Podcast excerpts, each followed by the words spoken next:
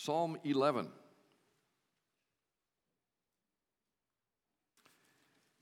In the Lord I take refuge. How then can you say to me, Flee like a bird to your mountain? For look, the wicked bend their bows, they set their arrows against the strings to shoot from the shadows at the upright in heart. When the foundations are being destroyed, what can the righteous do? The Lord is in his holy temple. The Lord is on his heavenly throne. He observes the sons of men, his eyes examine them. The Lord examines the righteous, but the wicked and those who love violence his soul hates. On the wicked he will rain fiery coals and burning sulfur. A scorching wind will be their lot. For the Lord is righteous. The Lord loves justice. The upright will see his face. The word of the Lord.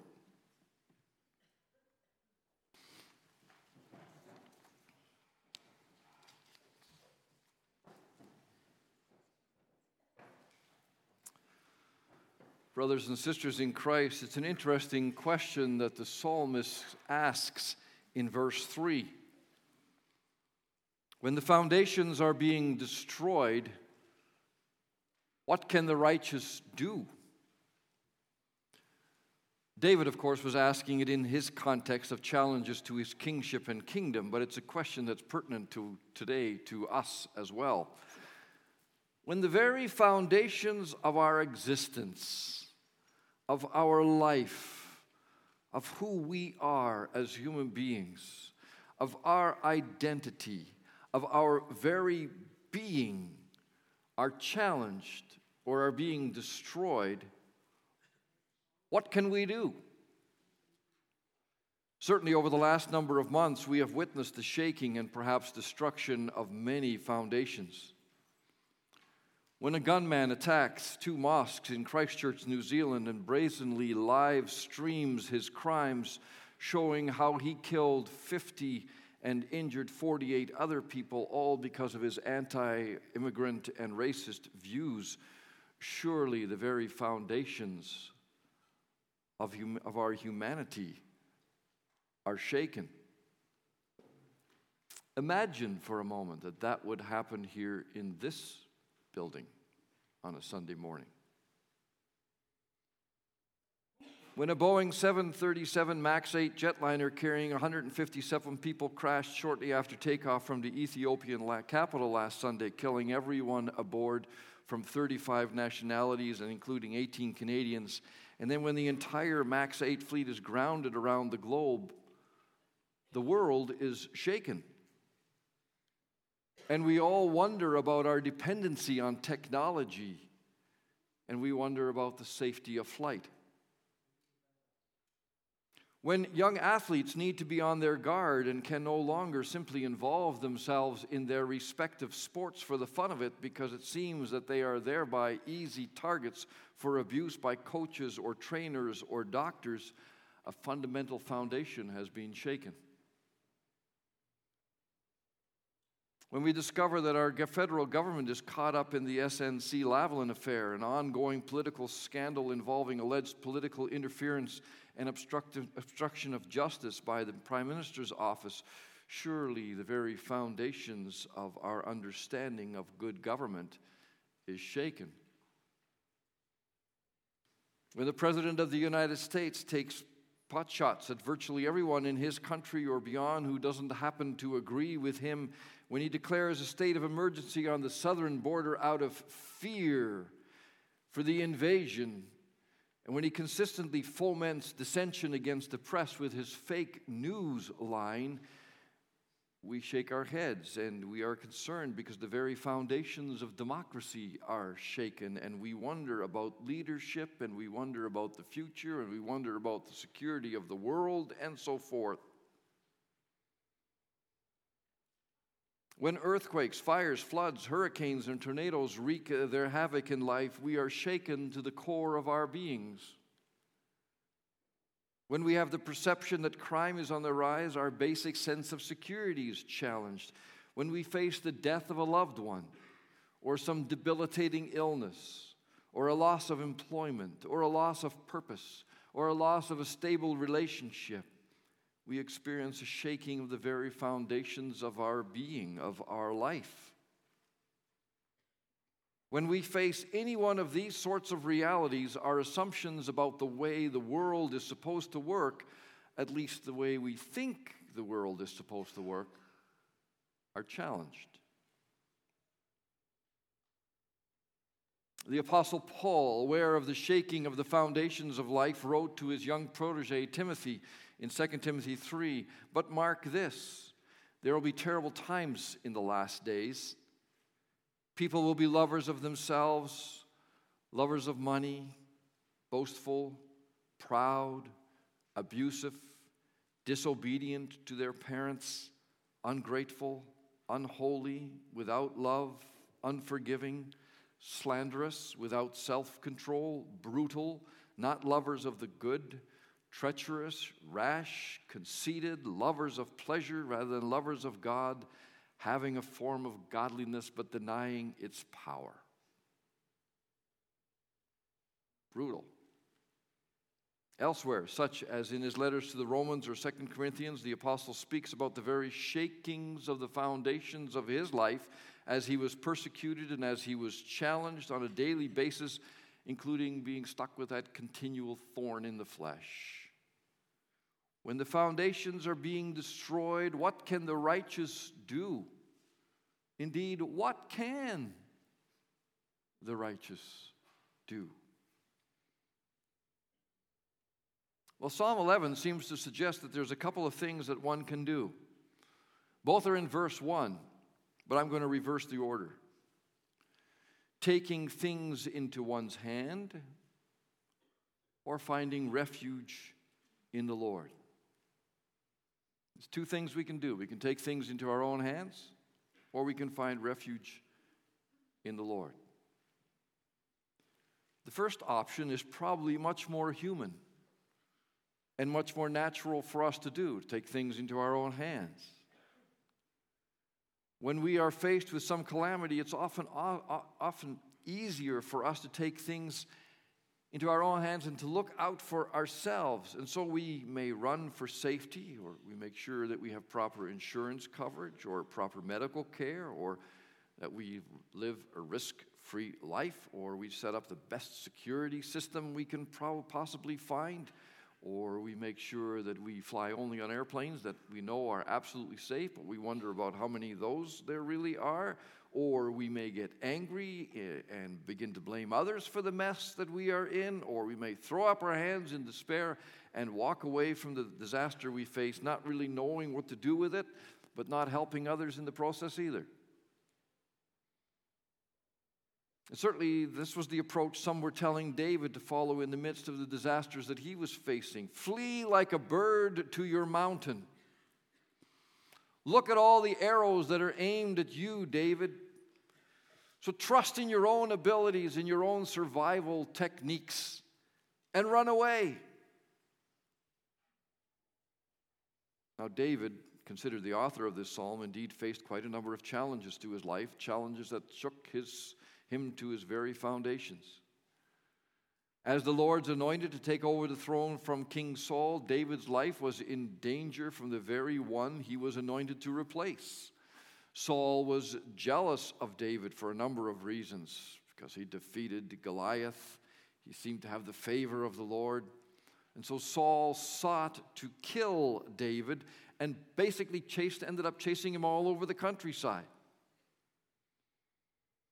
Later on in life, when David was the actual king and firmly established on the throne of Israel, Absalom, his son, rebelled against his father and sought to take over the throne.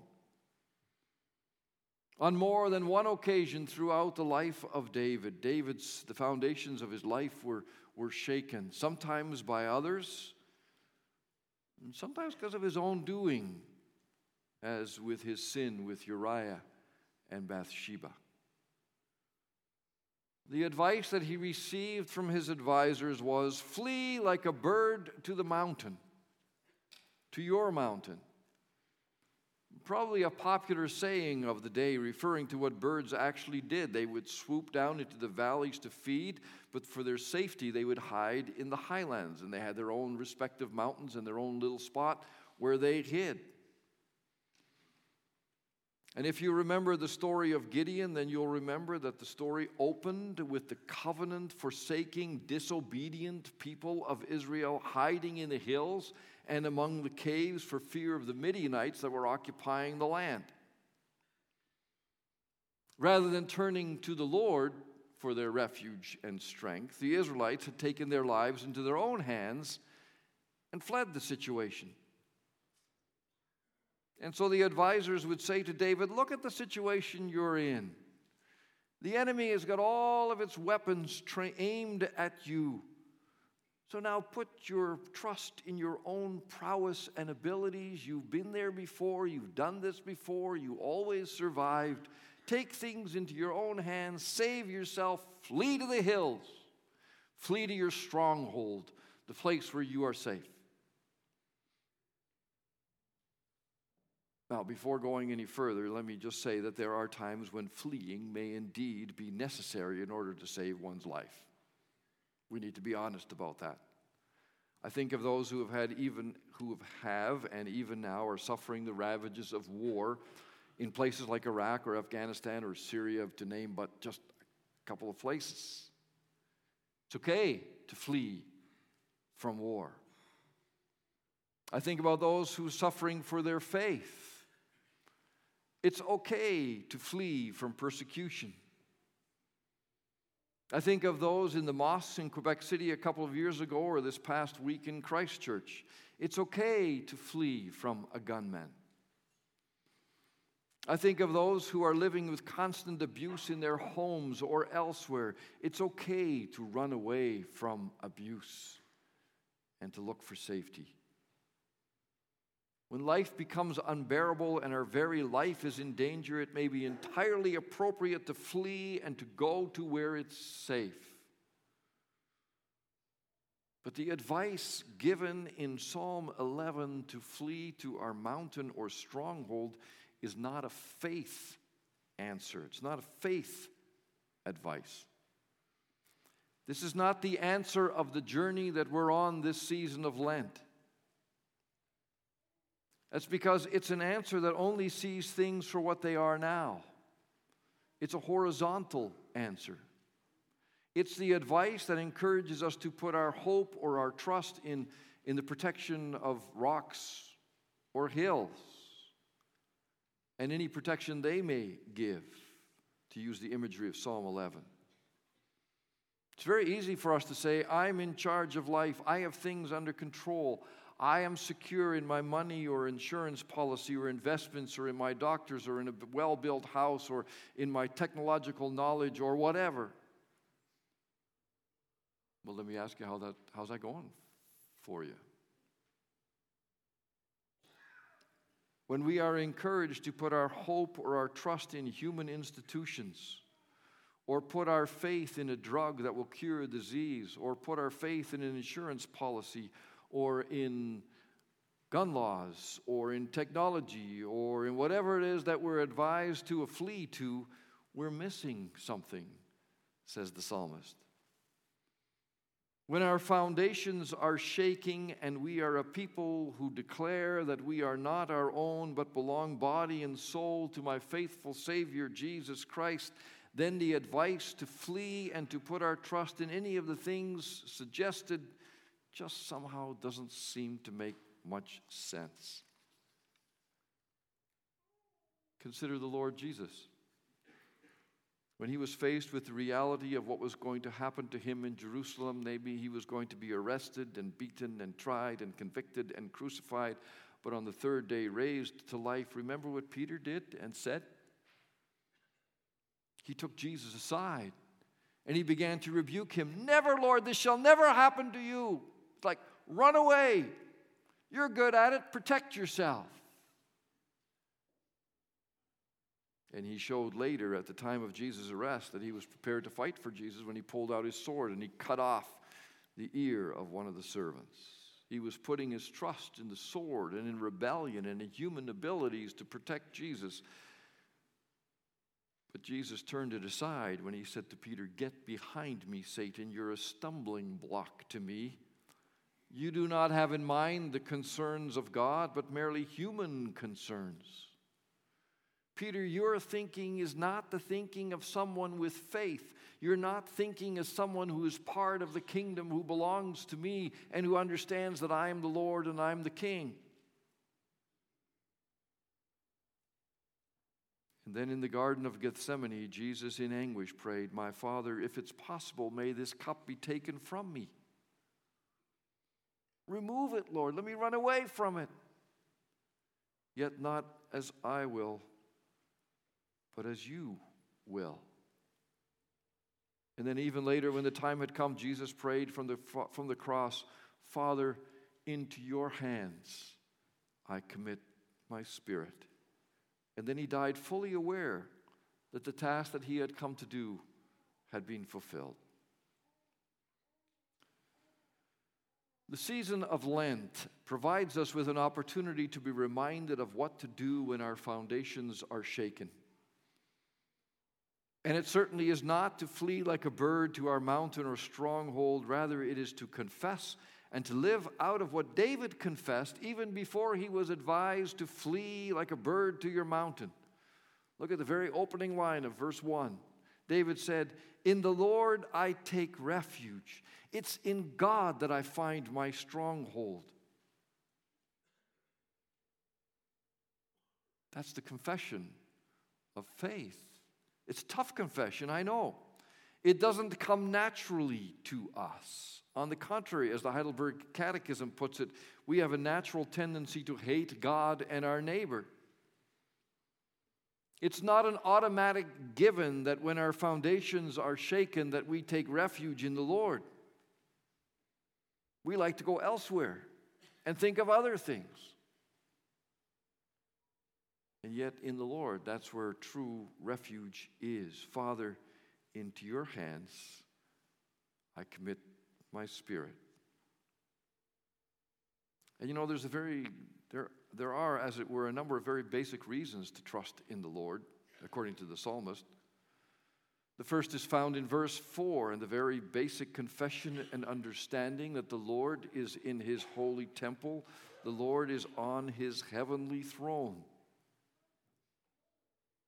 Yes, there was a mass shooting in Christchurch but the Lord is on his throne. Despite the shaking of our foundations, Christ is still on the throne. John wrote, At once I was in the Spirit, and there before me was a throne in heaven with someone sitting on it. And the one who sat there had the appearance of jasper and carnelian. God is on the throne the sovereign of the universe, is ruling. The very one who cares for the sparrows and counts the numbers of hairs on our head, the very one who says we are worth more than a whole flock of sparrows, he's on the throne. The very one who determines the number of stars and calls them each by name, as Psalm 14 puts it, 147 puts it, the very one about whom we read in Philippians 2 God exalted him to the highest place and gave him the name that's above every name, that at the name of Jesus every knee should bow in heaven and on earth and under the earth, and every tongue acknowledge that Jesus Christ is Lord to the glory of God the Father. He is on the throne, He has not abdicated His authority. It's still a mess in this world, but He is still on the throne. And there's every reason to place our trust in that king. Because that king on the throne is not blind to what we are experiencing. In fact, he sees his people and he examines us and then he also judges. That king on the throne is also a righteous and a just judge, one who will ultimately make all things right and new. And that king upon the throne is one who cannot abide evil or injustice. David had to learn, we often have to learn, that the injustice and the evil in this world do not and will not have the final victory or say. It may seem like it, but they don't. They will ultimately be dealt with by the Lord. Vengeance is mine, says the Lord. I will repay. God will avenge and redeem his people and all of creation for that matter. And those who are in the wrong will be judged. And we ought not to take that lightly. Look at verse 5 and 6. The wicked, those who love violence, he hates with a passion. On the wicked he will rain fiery coals and burning sulfur. A scorching wind will be their lot. That's a terrible reality to contemplate. Not something we like to think about a whole lot or talk about a whole lot.